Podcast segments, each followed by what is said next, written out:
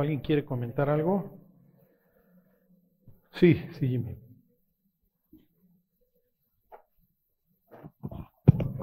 Hola, buenos días. Oye, Charlie, cuando una persona viene a la iglesia y no continúa eh, viniendo, ¿a qué se debe? ¿Es un trabajo que tiene que hacer el espíritu?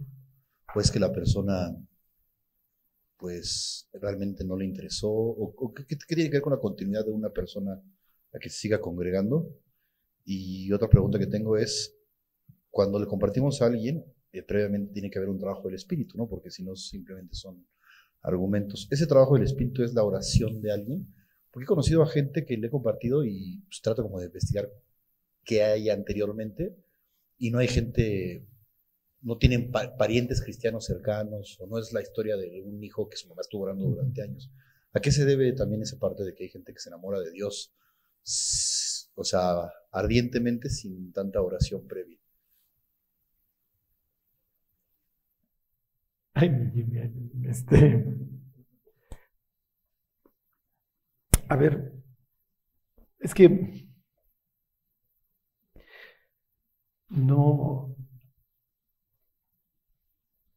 ¿Cómo les diré? A ver, ¿por dónde empiezo? A ver, ¿cuál era la primera? Este, ya me perdí, este, que cuando la gente se va, ¿no? Sí, sí, porque se, se apaga el fervor congregar ¿Por qué se apaga? ¿Por qué creen que se apaga?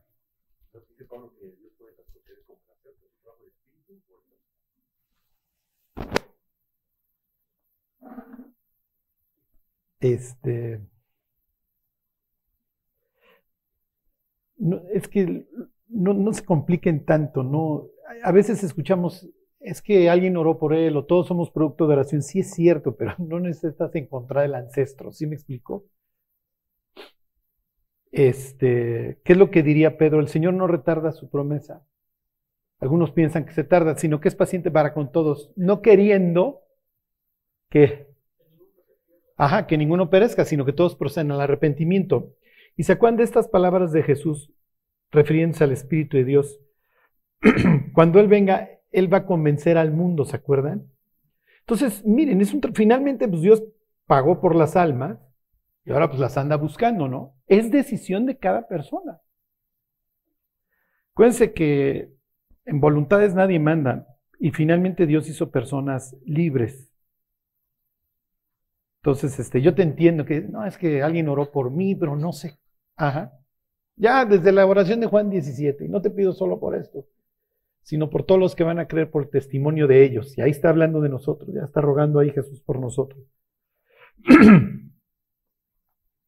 Ahora, a ver, ¿cómo, les diré? A ver, pregunta Jimmy, la gente deja de venir, se apaga su, su fervor, ¿por qué? Sí.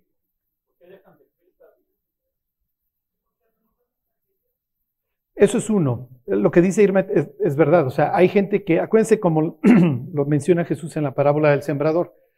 Los que fueron sembrados junto al camino escuchan, en ese instante se gozan, pero no tienen profundidad. Entonces, cuando vienen, ajá, cuando vienen las aflicciones, la persecución por causa de la palabra, los afanes de este mundo, sale lo que hay realmente. Entonces, ¿sí me explicó?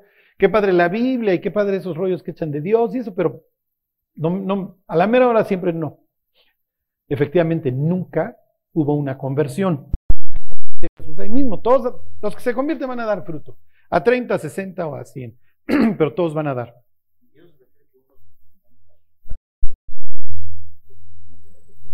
No, no, no, de acuerdo a sus capacidades, ¿no? Este, por eso pues, el mismo Cristo aclara, oigan, al que mucho se le dio, pues también le voy a demandar mucho. Y Lo que pasa es que, acuérdense, las relaciones hay que cultivarlas y la relación con Dios no es, no es distinta. O sea, si no la cultivamos, se, va a pagar. Así se destruyen los matrimonios, o sea, poco a poco, ¿sí me explico? O sea, es que se dejan de hacer cosas. Este, porque miren, la mayoría de la gente, digo, ya, digo, ya es que ya eso ya ni aplica hoy en día, pero bueno, en general la mayoría de la gente cuando se casa pues, está enamorada, está emocionada.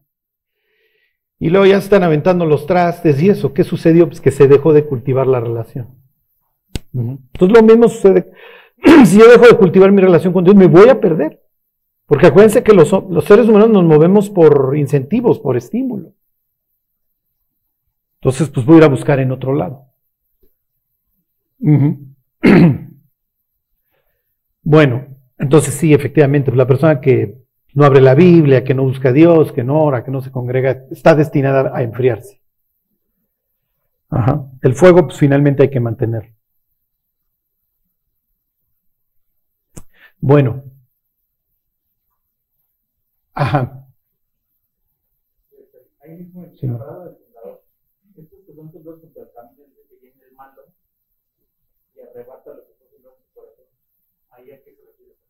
Al diablo. ¿Cómo, lo haría, por ejemplo? De mil formas, sembrando dudas, este, amenazándolo. Uy, pero si haces esto vas a tener que dejar de hacer aquello, ¿eh? O no, no, tú eres producto de la evolución. ¿Cuál? ¿Quién lo hizo? No, nadie te hizo. Tú saliste de las piedras. Ajá, sí. Sí, pues a eso se dedica, ¿no? Dios no pudo haber dicho. Esa frase le funcionó entonces, le, le funciona ahora. ¿A poco Dios hubiera pensado? No, ¿en qué clase de Dios crees?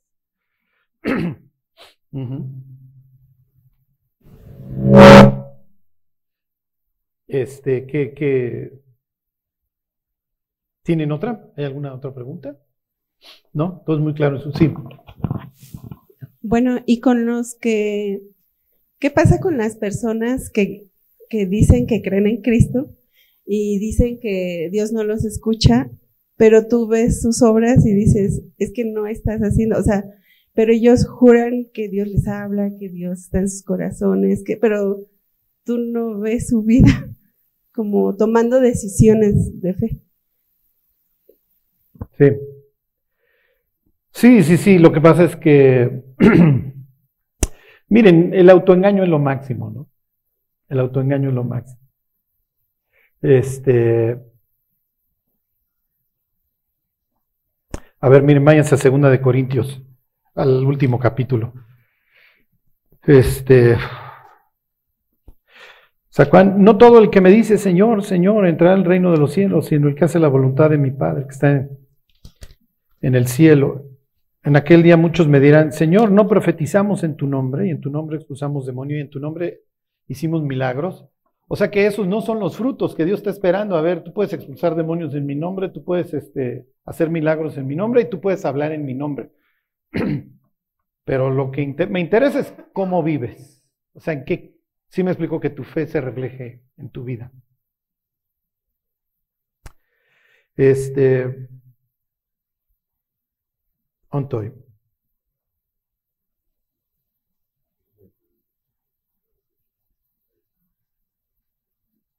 Eh, que, les dije 13.5. Entonces, Miren, por ejemplo, la iglesia de Corinto está tan mal que Pablo les, les pide esto, ¿no? Dice, examinaos a vosotros mismos si estáis en la fe. ¿Sí me explico? A ver, porque no te vayas a llevar un susto cuando te, cuando te mueras. Dice, probaos a vosotros mismos o no os conocéis vosotros mismos que Jesucristo está en vosotros, a menos que estéis reprobados. Sí, o sea, reprobado es que no creí, ¿sí me explico? Y entonces yo voy por la vida diciendo, no, yo soy cristiano y eso, pero pues no. Miren, ¿cómo les diré? Hoy en México el cristianismo también ya es parte de la moda, como ya no hay tanta persecución. Para hace 50, 60 años era difícil decirte cristiano sin serlo, porque no sacabas 10, mucho menos en provincias, ¿sí me explico? Donde había una persecución brutal. Entonces no eras, no eras, ya no eres miembro de, la sociedad en ese sentido, ya no eres católico, ya. Hoy. Pero piensen todos los países este, que, que tuvieron una época de, un cristianismo intenso, piensen en Estados Unidos, este, Holanda, Alemania, Dinamarca, todos esos países este, que en el siglo XIX, XVIII había un cristianismo muy fuerte. Bueno, pues desde la Reforma, ¿no? Este, La gente nacía en hogares cristianos, entonces, ¿tú qué eres? No? Ah, pues soy cristiano. Sí, pero no necesariamente era, ¿sí me explico? Pero finalmente, piensa en Inglaterra, siglo XIX, o sea, finalmente tienen predicadores que todavía hablaban acerca de, oye, no te vayas a estar cotorreando porque naciste en un hogar cristiano. Tienes que volver a nacer y, ese nuevo nacimiento se va a reflejar en una vida distinta. En una vida de conflicto contigo mismo, en una vida de lucha.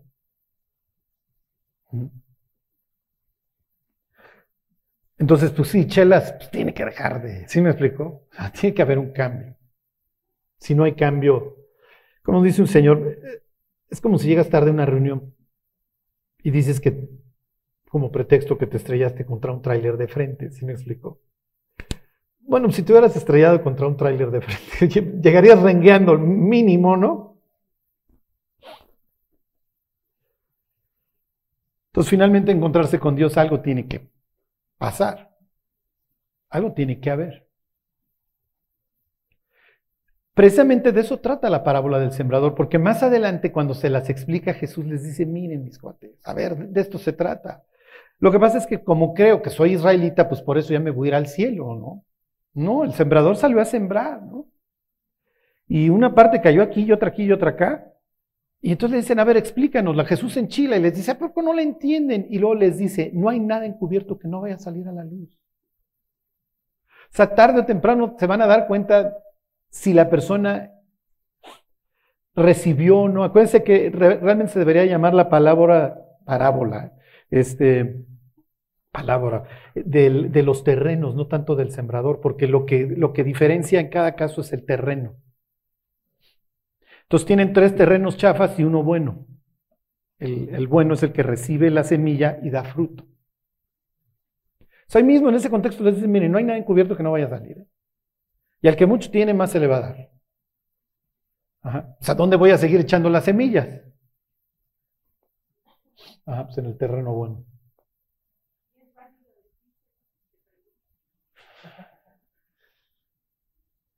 Sí, el, o sea, debe de ser con, contacto, oye, no, sí está bien, pues es lo que Pablo les dice, ¿no?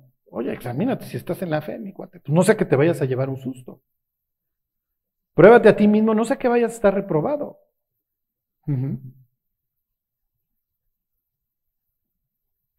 Sí. Bueno, ¿alguien más quería preguntar? Sí.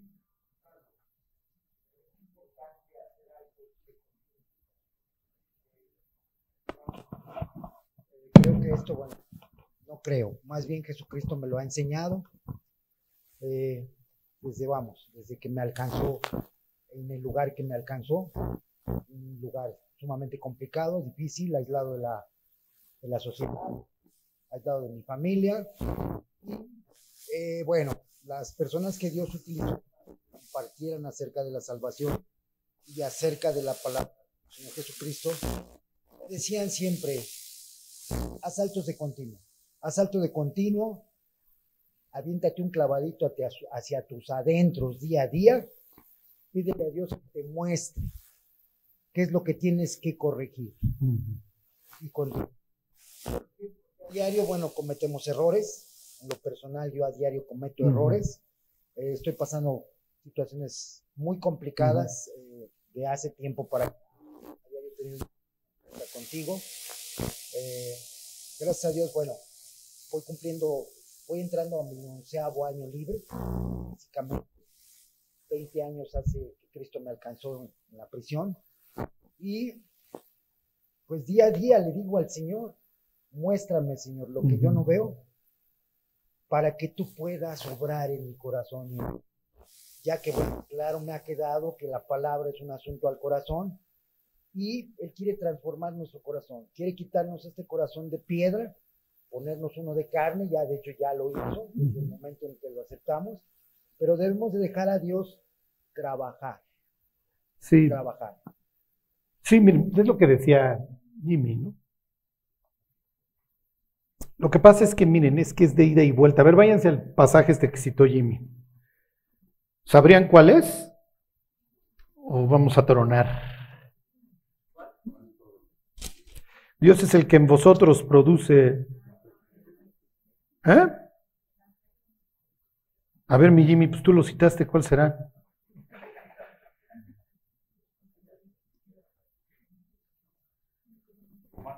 No, no, no, no, mi Jimmy.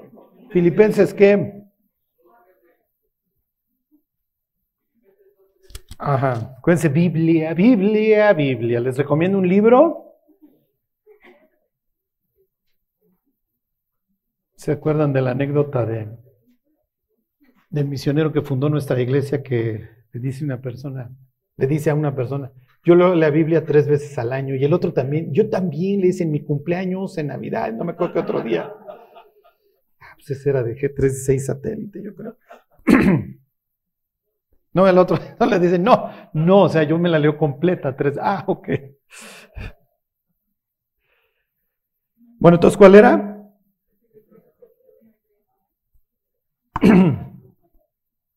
ok, les voy a leer el 12.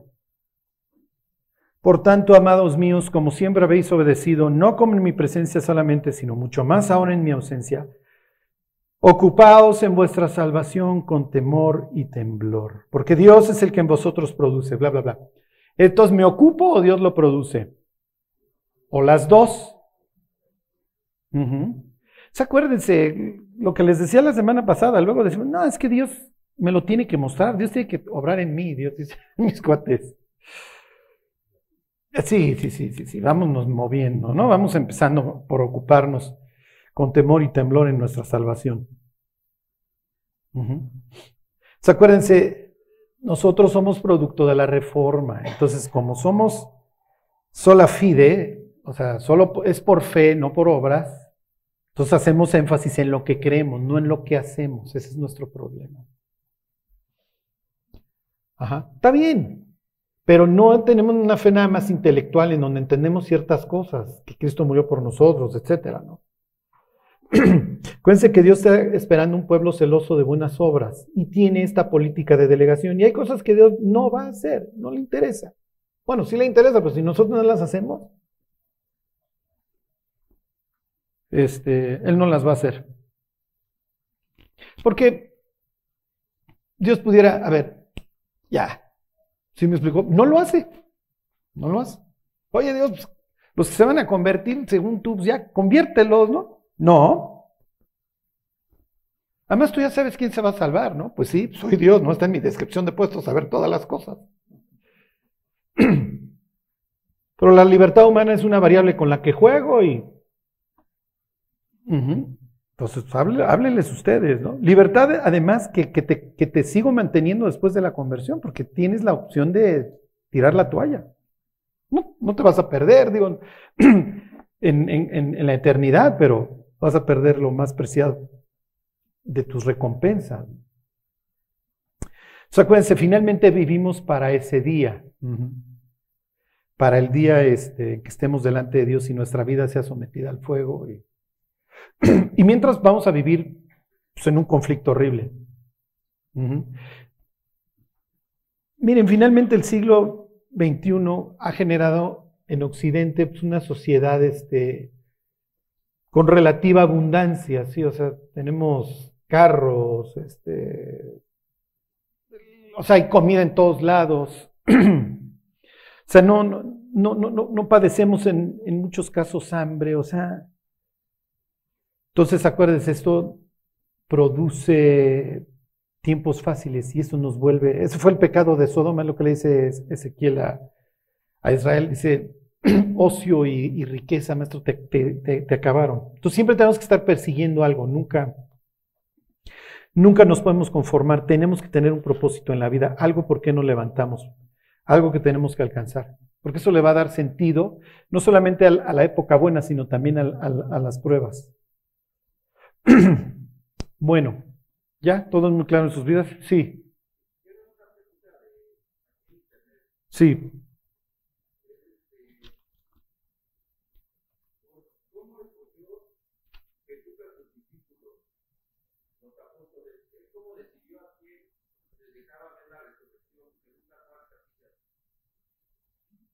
Bueno, miren, no, no me tardo mucho. A los discípulos se les elegía por su capacidad. Hagan de cuenta que los maestros eran una especie de reclutadores. Y entonces llegaban a algún pueblo, sobre todo en el norte. en el norte tienen muchas gentes que vienen regresando del exilio y entonces tienen un celo especial. Por eso es que ustedes ven muchas discusiones de Jesús allá en el norte y las sinagogas, etcétera, por todos lados. Y entonces pasaba el maestro, los maestros eran cuates ahí, predicadores itinerantes, y entonces salía alguien del pueblo, joven, piensen 12, 13 años, y entonces llegaba con el maestro y el maestro le decía, a ver, dime eh, las condiciones para la restauración que establece la ley. Y entonces el otro cuate se reventaba ahí Levítico 27 o alguno de estos pasajes de memoria. Eh, a ver, Moisés permitió dar carta de divorcio cuando se haya algo indecente en, en la mujer. ¿Quién consideras tú indecente? Entonces él daba algunas causales. Y entonces, según sus respuestas, veía si era un buen estudiante con un futuro o no. si le veía mucho potencial, lo tomaba. Piensen en Pablo con Gamaliel. O sea, cuando Pablo dice que estudió con Gamaliel, quiere decir que Pablo era un super alumno, porque Gamaliel era una vaca sagrada. Pero no es que Pablo, no es que Gamaliel y este, ¿cómo les diré? No es que Pablo haya escogido a Gamaliel, o sea, Gamaliel lo elige. En el caso de los discípulos de Cristo, tienen un ratero, un publicano, tienen cuatro pescadores, uno de ellos está casado, lo cual implica que ya pasó los 17, 18 años, ya es un ruco para aquella época, ¿ok? Ya no es un has-been, ya no tiene, no tiene ninguna esperanza como, como maestro. Entonces los va eligiendo de forma muy extraña. Por eso cuando los, ustedes llegan a Hechos, a Juan y a Pedro los ven como bichos muy raros, porque son tipos sin letras, ¿de dónde aprendieron? Estos ya no tenían chance, no tuvieron una carrera. ¿Sí se entiende? Y antes de la elección, Jesús sube a un monte a orar. Acuérdense la idea del monte, los que han seguido el Evangelio de Marcos, los estudios de Marcos. Jesús sube al monte, se encuentra con Dios, ora por las personas que va a elegir y los llama hacia, hacia Él, o sea, los lleva a una vida más elevada. ¿Ok? Al haber elegido a Mateo, a los hijos de Zebedeo, eh, a, un, a un celote, ¿qué mensaje nos está mandando? Cualquiera lo puede seguir, exactamente. Cualquiera lo puede seguir. No, no necesitas sacar 10, saberte la Biblia de memoria para que Cristo te llame a ser su, su testigo, su discípulo. Este, y pueden estar seguros de que cuando Jesús te llama, se da esta idea, estas pláticas en el Consejo Divino, en donde, a ver, vamos a llamar a fulano y vamos a darle un propósito de vida, etcétera, etcétera. Pero es de ida y vuelta. La persona quiere, como en el caso de Isaías, que es invitado al Consejo Divino, ahí están los serafines, ahí está el trono, y, y, entonces Dios hace preguntas como suele hacerlo en el Consejo. ¿Cómo lo hacemos con Acabes? ¿Te has considerado mi siervo Job? en el caso de Isaías, ¿a quién enviamos? No, pues envíame a mí, porque Isaías lo invitan al Consejo. Bien, vas a ir tú. Y vas a, tienes un mensaje duro que dar, etcétera, etcétera. Entonces, en ese sentido no hay pretexto porque Dios no tiene un molde. Y con esto les termino. Cuando ustedes llegan al libro de Hechos y ven que en lo que hoy es Turquía, a Pablo le dan la palabra en todas las sinagogas, no es porque digan, ay, ya llegó un cristiano que nos va a testificar, es una forma romántica de ver las cosas. No, es el discípulo de Gamaliel. O sea, vino, sea, así me explicó, vino un gran maestro, entonces denle la palabra. Claro, ya cuando empezaba a predicar, dijo, ¿para qué le dimos la palabra, no? Más por sus rollos este, inclusivos de gentiles, que eso es lo que realmente les sacaba ronchas. Bueno, Sí, sí, Luis. Este, estábamos viendo la Filipenses y yo quiero preguntarte de Filipenses 1, 14 y 15. Uh -huh.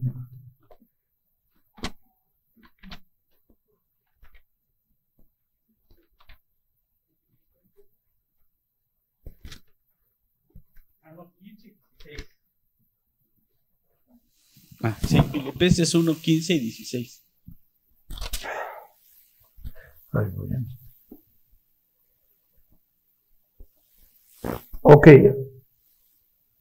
Ajá, algunos a la verdad predican a Cristo por envidia y contienda, pero otros de buena voluntad. Los unos anuncian a Cristo por contención, no sinceramente, pensando añadir aflicción a mis prisiones. Sí, esa es la pregunta. ¿Por qué dice eso? ¿Por Sí. qué está esto en la Biblia? Sí, sí, porque pues ahora sí que está hablando de las personas que son, por ejemplo, los que dicen de testigos de Jehová, no, o sea, No, no, no, no, no, no, no, es mucho peor. Bueno, sí, O sea, no. pero al final del camino están leyendo la Biblia y se está mandando el mensaje y dice Dios que la palabra de Dios es viva y eficaz. Sí se siembran esas personas que predican por envidia, por... No, no, no, es que espérense, está hablando de cristianos. Ah. Sí, no, no, no, o sea, no, no crean que. No, no. Aunque sea de cristianos. Los testigos de Jehová en aquel entonces se hubieran llamado arrianos y todavía no nacen para este momento. Creo que todavía no han nacido. Este, que niegan la divinidad de Cristo y bueno, ya, una serie de rollos, ¿no? No, está hablando de cristianos, esto es horrible. Bienvenidos a la jungla, ¿eh? O sea, los cristianos podemos predicar por envidia. Yo quiero tener más likes, más views, más gente. Yo tengo los mejores discípulos, mamá cuervo, ¿no? Este, o sea, finalmente cuando nos convertimos, Dios dice, a ver, mi cuate, tú puedes vivir por tu orgullo o no. Y tú puedes hacer las cosas por contienda, por vanagloria. Ajá. Este, y puedes odiar a otros cristianos que están haciendo el trabajo. Sí, bienvenidos. Ajá.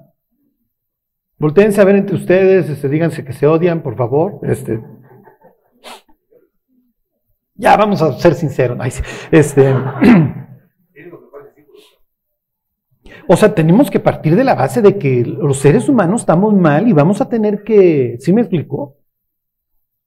Que analizar nuestros motivos. ¿Por qué hago las cosas? Como dice ahí Pablo, otros por amor a Cristo, ¿no? Y saben que yo estoy puesto para la defensa del Evangelio.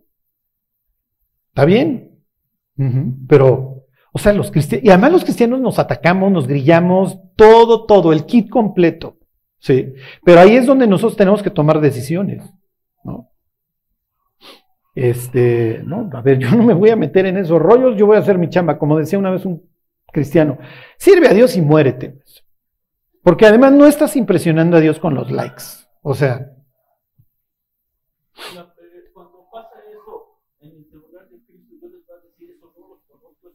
No, no, ahí se está refiriendo a gente que no, no lo conoció. No, no, el tribunal de Cristo van los creyentes y vamos a ir a hacer el oso. De todas las veces que precisamente fue mi orgullo, fue mi, yo quería mi gloria, Dios, no la tuya. Pero acuérdense, como dice Pablo, fue crucificado Pablo por vosotros. Ajá. O sea, Pablo le queda muy claro que él no se va a predicar a sí mismo. ¿Sí me explico? Porque no le va a traer gloria. Que es lo, que al final de cuentas quiere realmente. Es lo que él le dice a los romanos. gloria, honra e inmortalidad a todo aquel que hace lo bueno, al judío primeramente y también al griego. Entonces sí, efectivamente, los creyentes es lo que buscamos, gloria, honra e inmortalidad.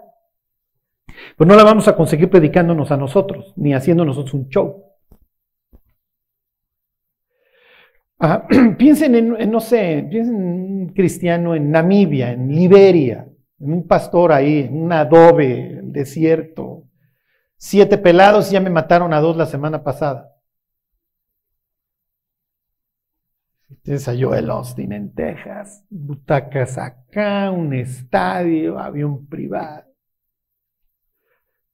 Pues yo creo que este es mucho mejor predicador que aquel. ¿Se me explicó? ¿Y qué diría Dios? ¡Qué brutos son! Pues sí. Oye Dios, pero este cuate tiene siete pelados, ve el lugar en donde predica. El otro lo escuchan miles de personas. Sí. Así también hacían con los falsos profetas. Pues este cuate me dice lo que quiero oír, pues ¿cómo no lo voy a poner? El otro no deja de hablar del infierno cada semana, ¿no? Pues ¿cómo? cómo? Pues por eso van siete. ¿no? Imagínense siete salvos. Allá no se va a, su- va a salvar ninguno, ¿no? Bueno, entonces sí, miren, entre cristianos podemos ser mordaces, este, traidores, sucios. No, no, no, horrible. Ya me voy a descoser con ustedes. Miren, había una. No, este. No, no, no. O sea, y ahí es donde uno puede. A ver, me voy a meter al conflicto, voy a entrar al show, voy a. Finalmente, el que me está viendo, es lo que dice más adelante Pablo, el juez está delante de la puerta, ¿no? Ahí en la misma carta. Bueno, entonces acuérdense, este, el que nos va a premiar o no nos va a premiar es Dios. O sea, la adulación de la gente es increíble. y nos fascina, pero no sirve. No sirve. Y acuérdense que el que lisonjea a su prójimo le tiene una red delante de sus pies. Entonces, este, con esto yo no les quiero decir que si ustedes le quieren decir algo bueno a alguien, pues no se lo vayan a decir, pero, pero pues con cuidado, ¿no? ¿Se acuerdan del predicador este que después de así de sus grandes éxitos llegaba a su cuarto y le pedía a Dios que lo quebrantara para que no se le subiera? Y yo le hubiera dicho, cásate. Ya llegas a tu casa y te acuerdas quién eres. no, si no te acuerdas, te lo recuerdan, no te preocupes. ¿Para qué pides por quebranto? Vive con él. Legaliza. Legaliza tu quebranto. Yo llevo 20 años con una persona que me recuerda quién soy cada vez que regreso de mis predicaciones. Entonces no soy tan especial. saca al perro, por favor. Ok.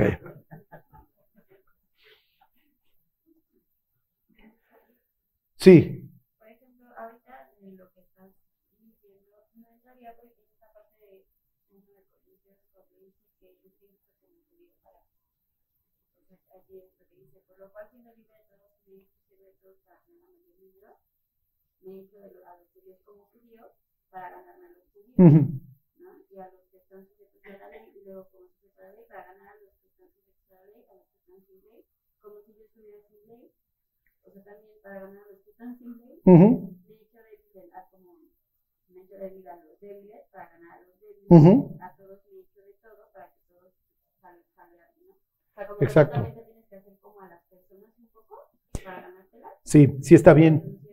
Sí está bien. Sí, lo que pasa es que imagínense, a ver, te invitan los ricachones a cenar, no vas a llegar, es que Juan el Bautista andaba en harapos, ¿sí me explico? Porque a la hora que tú empiezas a manifestar a Dios, no, pues me voy con mis mejores garritas, ¿sí me explico? Este, si voy al pueblo y me ofrecen los tacos de suadero todavía con pelo y todo, pues éndrele mi Charlie, ¿no? O sea, aquí, ¿sí me explico? Entonces Pablo llegaba con los fariseos, se comportaba como tal, empezaban las discusiones de la ley. Pues está bien, vamos a discutir. Llegaba con el gentil y bueno, pues oye, esto fue sacrificado a los ídolos. Pues ni modo, pues no lo echamos. ¿Sí me explico? No hay ningún problema. Este, porque efectivamente, como somos embajadores, no quiere decir me voy a ir al antro a chupar para ganar a los borrachos. ¿Sí me explico? No me voy a meter una tacha con los tacheros. Pero sí parto de la base de que lo que pasa es que, miren, en las relaciones humanas la similaridad nos ayuda. Por eso es que cuando conoces a alguien le dices, ¿conoce a fulano? Ay, sí, entonces estás buscando puntos. Es lo que está haciendo Pablo ahí. ¿Por qué? Porque es un tipo sabio. Uh -huh. Pero bueno, no siempre Pablo iba a estar como pez en el agua. Por eso es el enviado a los gentiles. Y Pedro al revés. Pedro nunca va a estar cómodo como pez en el agua porque él es el enviado a los judíos. Y él técnicamente no debió de haber sido un maestro. O sea, lo que les digo, no tenía las credenciales. Entonces los dos tienen que depender de Dios. Bueno. Ok. Bueno, pues váyanse a Génesis 37. Miren, la semana pasada les hablaba yo acerca del futuro y de lo que la esperanza implica para nuestras vidas. No, no, no, no podemos vivir sin ella. Ajá. Y la Biblia, aunque ustedes no lo crean, este, esta, esta, expresión de mientras hay vida y esperanza tiene, tiene razón y lo dice el sabio ahí en Eclesiastés. Más vale perro vivo que león muerto, porque todavía hay esperanza para los que se encuentran entre los vivientes. Más vale perro vivo que león muerto. y tiene razón, porque el que vive todavía tiene esperanza y lo aclara, ¿no? Entonces aclara su proverbio ahí el mismo, el mismo autor. eh, piensen en estos pasajes en donde Dios le está dando esperanza a un pueblo que está a punto que se lo lleve el tren, a punto de la conquista, ahí en el libro de Jeremías, Jeremías 29, ¿se acuerdan este pasaje famoso el 29, 11, porque yo sé los pensamientos que tengo acerca de vosotros. La Biblia de las Américas dice, yo sé los planes para daros una esperanza y un porvenir. Le está diciendo a Israel, en este caso al sur, a Judá, tienes esperanza. ¿eh? O sea, aunque tú vas a creer que se perdió todo, que se quema el templo, que ustedes son deportados, no, o sea, la esperanza y mis planes para con la descendencia de Abraham van a continuar, tienen esperanza. Entonces, miren, cuando las gentes están en la, en la peor etapa de su vida, lo que las va a mantener vivas o no es su esperanza. Hubo una persona que estaba muriendo, estaba agonizando y le dijo a su esposo, este, cuando, vaya, cuando muera, porfa, quiero que dones mis órganos. Y él le dijo, no, yo no voy a donar tus órganos, tú eres el cuerpo que yo amo y yo no voy a donar tus órganos, o sea, y tú vas a vivir. Y esas palabras cuenta luego la señora que son las que la, la impulsaron a, a, seguir luchando. Y ahí está vivita y coleando. porque, porque se agarró, piensen todas esas personas que se dejan literalmente morir. Ya, ya no quiero vivir. Y efectivamente acaban muriendo. Entonces, el buen ánimo, dice el libro de los proverbios, es una, es una buena medicina. Y de hecho es la mejor. José, perdón, este, este, José, a lo largo de todas sus aflicciones que vamos a ir viendo, lo que lo va a mantener vivo pues, es su esperanza, porque él le creyó a Dios contra esperanza. Lo mismo que Abraham, vas a tener un descendiente de Sara, bueno, pues voy a creer contra esperanza. Entonces, así es nuestra vida, vamos a tener que creer contra esperanza. O sea, cuando todo parece que va en contra, y así muchas veces en nuestra vida va a ser, o sea, con esta expresión piensen en los evangelios, que el viento les era contrario cuando van navegando los discípulos y entonces ven a Jesús caminando sobre las olas. Jesús está mandándole un mensaje a las fuerzas de las tinieblas, está pisoteando al dragón, al caos. Ya lo había puesto quieto, ahora lo está pisoteando. Pero los discípulos no lo alcanzan a entender. Entonces tenían una creencia de que venía un ángel por ti o un ser venía por ti cuando te ibas a morir. Esto es como si un día te sientes mal y ves una huesuda con una hoz hay problemas. ¿Ok? Y pregunta si todos la están viendo. ¿Ok? Entonces, cuando ven a Jesús, obviamente, hasta que Jesús les dice estas palabras, ¿se acuerdan? Yo soy. En griego, ego eimi, que son las mismas palabras cuando traducen la Biblia al griego que utiliza Dios con Moisés, ego eimi, yo soy el que soy. Entonces Jesús les dice, yo soy Dios, se ponen en la barca y ya llegan. Sí, pero estos estaban en la cuarta vigilia, o sea, llevan, son las no sé, 6 de la mañana y estos cuates siguen remando. O tercera vigilia, no me acuerdo, pero el mensaje es que estos cuates están en plena madrugada luchando contra las olas que son contrarias. Entonces, como dicen los gringos, expect heavy weather. O sea, no, no esperen un paseo por el parque si quieren servir a Dios. Si van a algún lado, los van a querer frenar. Bueno, pues dicho lo anterior, les leo el 37.11. Y aquí vienen, dijo, miren, les voy a hacer el paréntesis mesiánico, no, no me lo quiero perder, y luego volvemos al tema este del futuro y todo esto, ¿ok?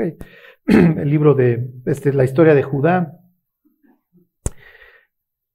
Fíjense cómo los que van escribiendo los evangelios van tomando mucho de esta historia y, ponen estos datos. Dice el, 30, el 37.11, y sus hermanos le tenían envidia mas su padre meditaba en esto.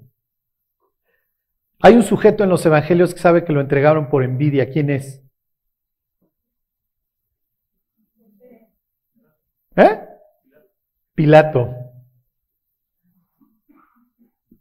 Por eso se burlaba de ellos, hasta que le echan la bronca, le dicen, te vamos a ir a acusar. Te vamos a ir a acusar con César, ¿eh? Ok, versículo 12. Después fueron sus hermanos a apacentar las ovejas de su padre en Siquem. Ok, Siquem ya lo vimos. ¿Qué pasó en Siquem? ¿Mm? ¿Eh? Sí, la masacre. Entonces, ¿Siquem es un buen lugar o no? Ok. Ahora váyanse al Evangelio de Juan, al capítulo 1, y dejen el dedo ahí porque vamos a regresar.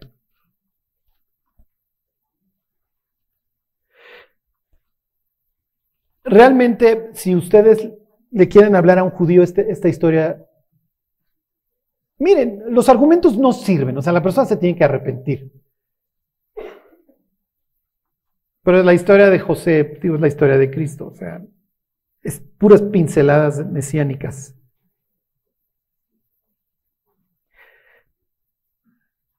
Dice el 1.4, perdón, el 1.5. La luz en las tinieblas resplandece y las tinieblas no prevalecieron contra ella. ¿Ok? ¿Cómo ve Dios el mundo? Lo ve padrísimo, ¿no? Lo ve increíble, en densas tinieblas, al grado que dice que cuando viene al mundo, Él entra como la luz y las tinieblas lo quieren asfixiar, lo quieren comprender. ¿Ok? Pero ev- ev- eventualmente las tinieblas no prevalecen. Los que siguen la historia de Marcos, es lo que estamos viendo ahí en, en la historia en Bazán.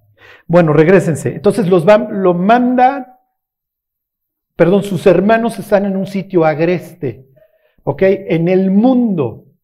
Por eso, más adelante va a decir el propio Evangelio, en el mundo estaba, aquella luz verdadera venía a este mundo. Entonces el símil es que José va a ir a Siquem, a un lugar de muerte, ¿ok? A un lugar de guerra, a un lugar de masacre. Ok, ya se regresaron al 37. Ok, y dijo Israel a José, tus hermanos apacientan las ovejas en Siquem, ven y te enviaré a ellos. Porque de tal manera amó Dios al mundo, que ha dado a su Hijo unigénito, para que todo aquel que en él cree no se pierda, mas tenga vida eterna. Y luego dice Jesús, porque no, ¿qué? Porque no envió Dios a su Hijo al mundo. Entonces, esta expresión de enviar, enviar, enviar, enviar se repite y se repite en el Evangelio de Juan. Entonces hay una plática entre el Padre y el Hijo y le dice, te voy a enviar a tus hermanos. ¿Ok? Ahorita vamos a ver tantita teología, espero que no se aburran. A ver, váyanse, este, Hebreos 10. Sí, porque a veces se me quedan viendo con cara, Charlie, sabemos que esto te gusta, pero a nosotros nos importa un bledo, yo tengo problemas.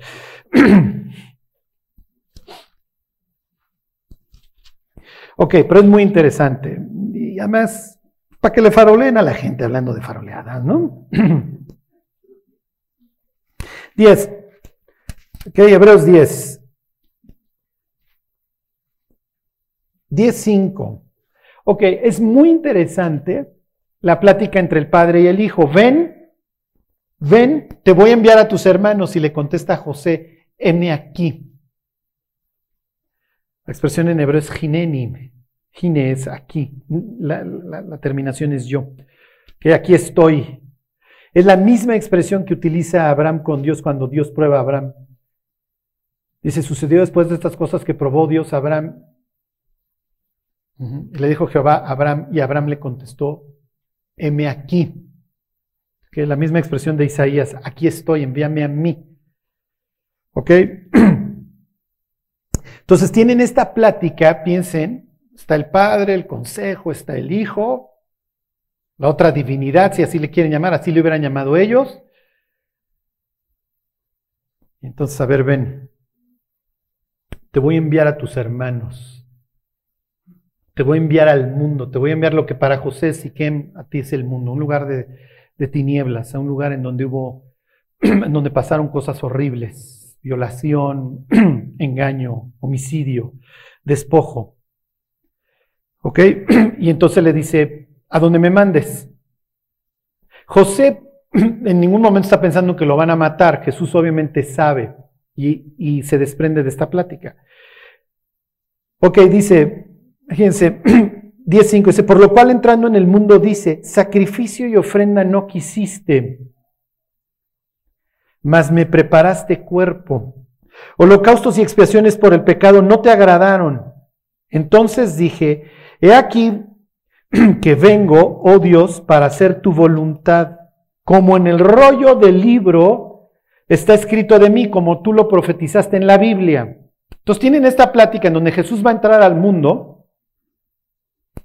Entonces lo llama el Padre, te voy a enviar a las tinieblas. Está bien. ¿Por qué lo vas a hacer, Padre? Porque, mira, los sacrificios de animales no purifican nada. Tiene que haber un sacrificio perfecto por el pecado para permitir el regreso del exiliado, en este caso el ser humano. ¿ok? Para que les vuelvas a abrir la puerta. Manifestada o ejemplificada en el velo del templo. ¿Ok? Para que puedan entrar al lugar santísimo, para que puedan regresar al cielo. Ok, ¿y cómo le vamos a hacer? Te voy a preparar un cuerpo, te vas a encarnar, es lo que dice capítulo 1 de Juan. ¿Ok? Te, vas a hacer persona. ¿Está bien? Y es lo que Hebreos también lo sigue tratando. Antes lo, ha mencionado que el, el, sacerdote que iba a pagar por nosotros se tenía que hacer persona para ser similar a aquellas personas por las que iba a intervenir. ¿Ok? Y todo esto está profetizado, o sea, para que la gente no se vaya a equivocar. Entonces, en el rollo, ¿ok? En el libro ya está escrito esto. ¿Se entiende la plática que tiene lugar? Cuando te estoy preparando cuerpo, quiere decir que tú vas a hacer el sacrificio. Ok. Se los voy a volver a leer. ¿Alguien sabría qué salmo está citando el autor de Hebreos? No, ya me volé todas las bardas, ¿verdad? Ay, Charlie. Encontré Hebreos de milagro. Bueno, a ver, regresense al 10.5. Dice, por lo cual entrando en el mundo, dice, sacrificio y ofrenda no quisiste, mas me preparaste cuerpo. Holocaustos y expiaciones por el pecado no te agradaron. Entonces dije, aquí que vengo, oh Dios, para hacer tu voluntad. O que véanse al Salmo 40. Dejen el dedo aquí en Hebreos, ¿ok?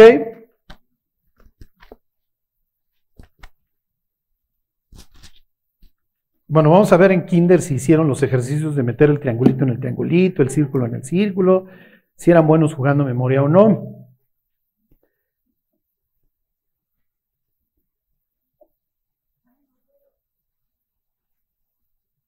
Ok, ahí están. 44 dice, sacrificio y ofrenda no te agrada. ¿Se parece? ¿Eh? 46. Sacrificio y ofrenda no te agrada. ¿Se parece a lo que cita Hebreos? Ah, allá dice, no quisiste, ¿no? Está bien. Has abierto mis oídos. ¿Eso viene allá?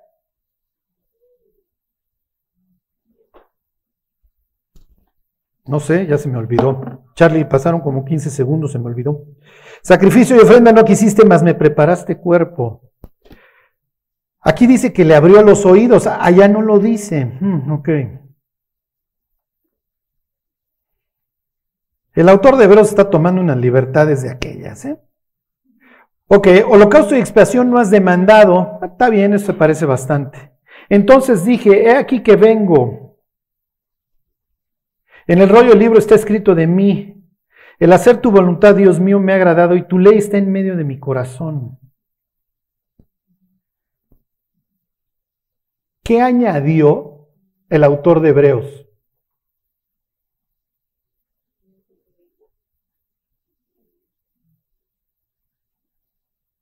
Mm.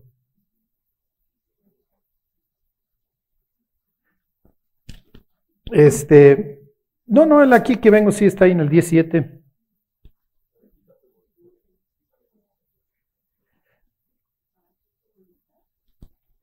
A ver, a ver, a ver, miren la libertad que se los voy a volver a leer. 10.5 en Hebreos. Por lo cual, entrando en el mundo, ese sacrificio y ofrenda no quisiste, más me preparaste cuerpo. Holocausto y expresiones por el pecado no te agradaron. Me voy, me voy al 46. 46. Sacrificio y ofrenda no te agrada, has abierto mis oídos. Holocausto y expiación no, no has demandado. ¿Qué añadió el autor de Hebreos? Me preparaste cuerpo. Este cuate se sacó la encarnación. Con este no puedes jugar póker. Salen, oye, esta baraja tiene como 14 haces. ¿De dónde siguen saliendo? ¿Por qué, Charlie? ¿Por qué añade eso? ¿De dónde lo sacó? ¿Alguien sabría de dónde lo sacó? ¿Se acuerdan de la traducción al griego que se llama la Septuaginta? Porque en teoría la hicieron 70 sabios en Alejandría en el siglo II Cristo. Está citando la Septuaginta. La Septuaginta lo trae. La Septuaginta lo trae. Trae esta idea de más me preparaste cuerpo. Lo interesante hubiera estado hubiera sido estar en el norte de África y preguntarle a los que están copia, este, traduciendo el Salmo 40 y decirle, a ver, aquí dice que en el texto hebreo dice que le abrió los oídos, no que le preparó cuerpo. ¿Por qué pones que le preparó cuerpo? ¿De dónde lo sacas? Ajá. ¿Sí se entiende?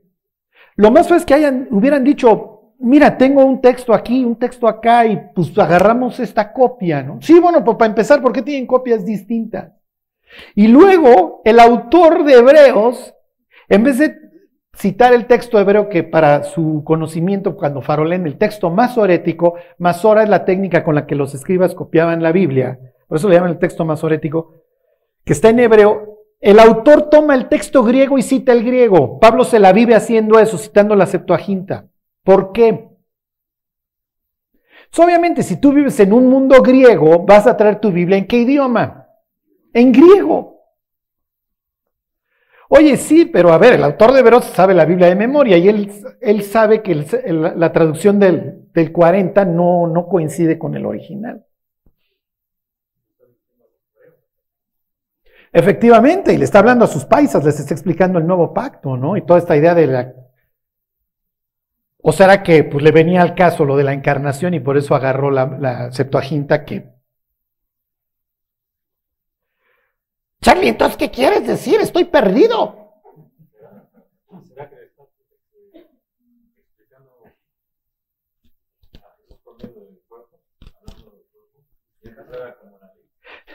No le está explicando a Cristo porque Cristo no es esta explicación, nos lo está contando a nosotros.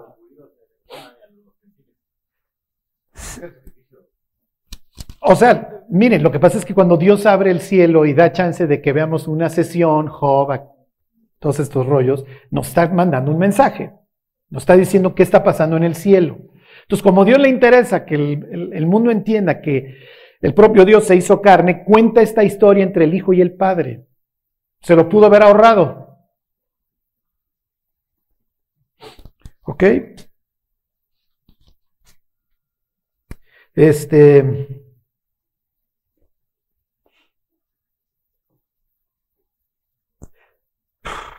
A ver, váyanse a Segunda de Crónicas. Eh, ¿Alguien está confundido? Yo más.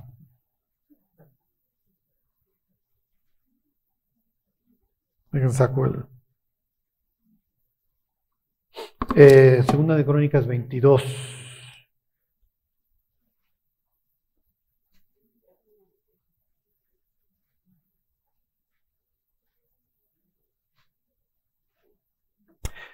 Veintiuno. Ok, no- no, miren, no es mi placer torturarlos, pero necesito que ustedes entiendan esto. Sobre todo los que tienen hijos que, están en la prepa, que están en la universidad. ¿ok? Segunda de Crónicas 21. Da- Miren, me desvié del tema para que ustedes vieran que la traducción del autor de Hebreos no coincide cuando él está haciendo la cita con el Salmo 40 y se tomó la libertad de citar la Septuaginta. Hay personas que alucinan la Septuaginta, ¿eh? dicen, eso es del diablo. No, no, no, no es del diablo, es precisamente una traducción que se le ocurrió hacer a estos cuates para el mundo griego, Ptolomeo en el que vivían. Ptolomeo, nene, ¿sí ¿se acuerdan? Son los del sur. los del norte serían los Seleucidas. Ok, hay un rey, se llama Joram. 21, segunda de Crónicas 21-20, ahí están. Cuando comenzó a reinar era de 32 años y reinó en Jerusalén 8 años. Era un mal rey, murió sin que lo desearan más. Ok, ¿cuántos años tiene Joram cuando muere? 40. Muy bien. Está bien, vamos a seguir leyendo. 22.1. Los habitantes de Jerusalén hicieron rey en lugar de Joram a Ocosías, su hijo menor. ¿Ok? Porque una banda armada que había venido con los árabes al campamento había matado a todos los mayores, por lo cual reinó Ocosías, hijo de Joram, rey de Judá. Cuando Ocosías comenzó a reinar era de 42 años y reinó un año en Jerusalén. Ah, caray. Este cuate era más grande que su papá.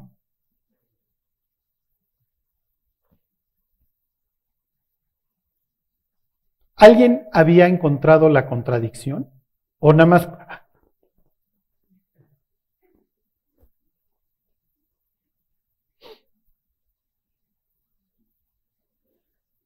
Además es el menor. Digo, diríamos, oye, pues es el mayor, le lleva dos años a su papá. o sea, adivinen qué número. La Septuaginta tiene 22 años. Reyes, la historia en Reyes, menciona que el hijo este, Ocosías, este, tiene 22 años y ya te hace sentido, lo tuvo a sus 18. Normal. Sí, pero aquí dice 42, Charlie, y esta es la inefable palabra de Dios. No puede haber errores. Inerrancy. Sí, dirían en los seminarios gringos. Pues miren, yo no sé si no hay errores, pero aquí este cuate todavía no había nacido y andaba procreando. No, pues es que debe de haber un error, alguna interpretación, tal vez hijo se refiere a sobrino. No, no, no, y cuando traducen la Biblia al griego ahí en el norte de África le ponen 22 años. Y Reyes efectivamente le pone 22 años. ¿Por qué le puso aquí el copista, el escriba 42? Y entonces llega el escuincle a la prepa y entonces preguntan que quién cree en la evolución. Entonces todos alzan la mano, ¿se acuerdan? Y el cristiano no alza la mano y tú, baboso. ¿Por qué no crees en la evolución? No, pues son, soy cristiano. ¿Por qué? Pues es que mis papás son cristianos si tus papás fueran unos babosos, ¿qué serías? ¿Evolucionista? Ah, sí, ¿te crees muy chistoso? Vete en este instante a Segunda de Crónicas, capítulo 21, versículo 20, y vamos leyendo. Y, luego, y cuando el cuate alza los ojos, acabo de ver a Eric hacer lo mismo. Se acabó la vida, la Biblia tiene errores. Y lo destroza frente a todos. A ver, ahí está tu libro sin errores, ahí está tu libro inspiradito. Y, nos podemos buscar más, ¿eh? Y fíjate la cita de, Salmo 40, cómo la va a hacer allá, las libertades que se va a tomar este cuate, inclusive para justificar su encarnación. Y esto es posterior al Cristo, entonces ustedes nomás le andan meneando para justificar su historia. Y el cuate no tiene la más remota idea, ajá, de la friega que le está poniendo el otro y no sabe responder. Pero aquí partimos de la base que ustedes no hubieran sabido. Ustedes no me preocupan. Me preocupa el ámbito intelectual en la universidad, ahí el chavo que está, está forjando su fe y me lo revientan a la primera. Y si tantito le sabe el desgraciado, lo va a hacer pedazos. Ajá, y lo mismo tienen error en la cita de los diversos reyes en Jeremías, etc. Entonces, ¿qué pasó? Pensamos que la inspiración divina es que se levanta un día, está desayunando Isaías.